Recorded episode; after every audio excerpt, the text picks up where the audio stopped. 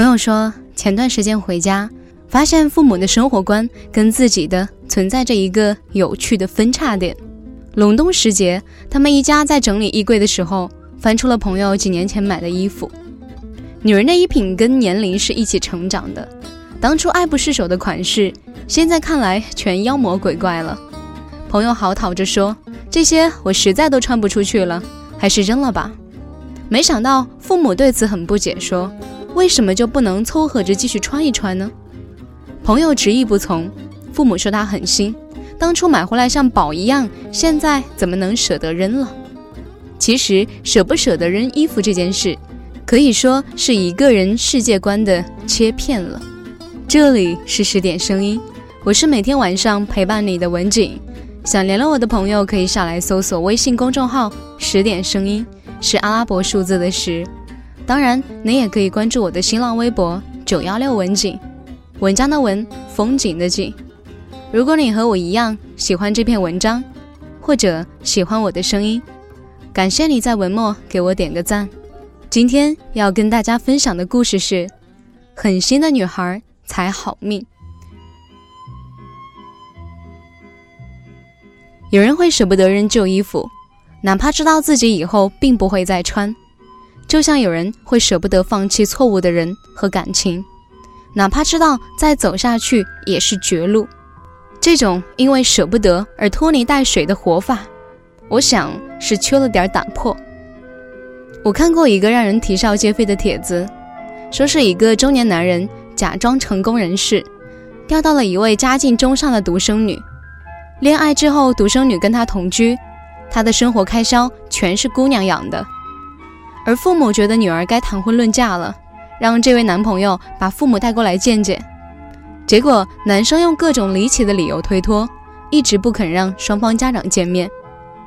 而最大的槽点是在这种明显骗婚的局面下，女孩的父母还是催促女孩跟这位男朋友结婚了，理由是两个人好不容易都交往两年了，几百天呢。再分手就太可惜了，将就着过吧。看客为他们捏汗的时候，兴许他们还在暗喜，自己打好了算盘。但正如我们说，命如棋局，将就出来的局面一定没有痛痛快快走出来的好看。将就和凑合这两个字，会毁了很多人的人生。而他们在旧日的温存里，还浑然不知，自己的懦弱已经给自己插了刀子。朋友告诉我，人人都说陪伴是最长情的告白，可有时候长情不一定好，绝情才更好。他的一个学妹就是典型的包子性格，现在大学正很有幸的跟自己从小到大关系都蛮好的同学做室友。有幸带引号是因为这个近十年交情的朋友，不仅长期的蹭他的吃喝用，还偷他的化妆品。但这个学妹到最后也没有跟室友把这种劣行敞开了说，还大度的维持着一团和气。他虽然的确对偷窃犯恶心，但念及两个人认识这么久也不容易，思来想去还是一句，算了吧，忍忍。那句话听起来很开阔，忍一时风平浪静，但这种金句没有告诉你，只有忍的人生会让你背负许多莫须有的代价。我们到底为什么不能活得更痛快点儿呢？为什么要忍呢？能让自己舒舒服服的，又何必屈膝弯腰呢？该断则断，该忘则忘。跌跤跌出伤口，赶紧消肿止血；疤痕结了痂，就揭开扔掉。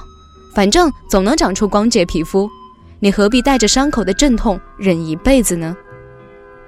人活一世，别头顶窝囊二字。可以说。狠心是人生的必修课了。衣服过时了就扔，男人负心了就换，坏了的友情就丢，过干干脆脆的人生多敞亮。所有过期的、错误的和会带来伤害的东西，都该推得远远的。纸糊的性格不好，人最重要的是该裂则裂，对待自己能多一份洒脱就多一份洒脱。当然，我也知道，洒脱不是空中楼阁。它需要根基。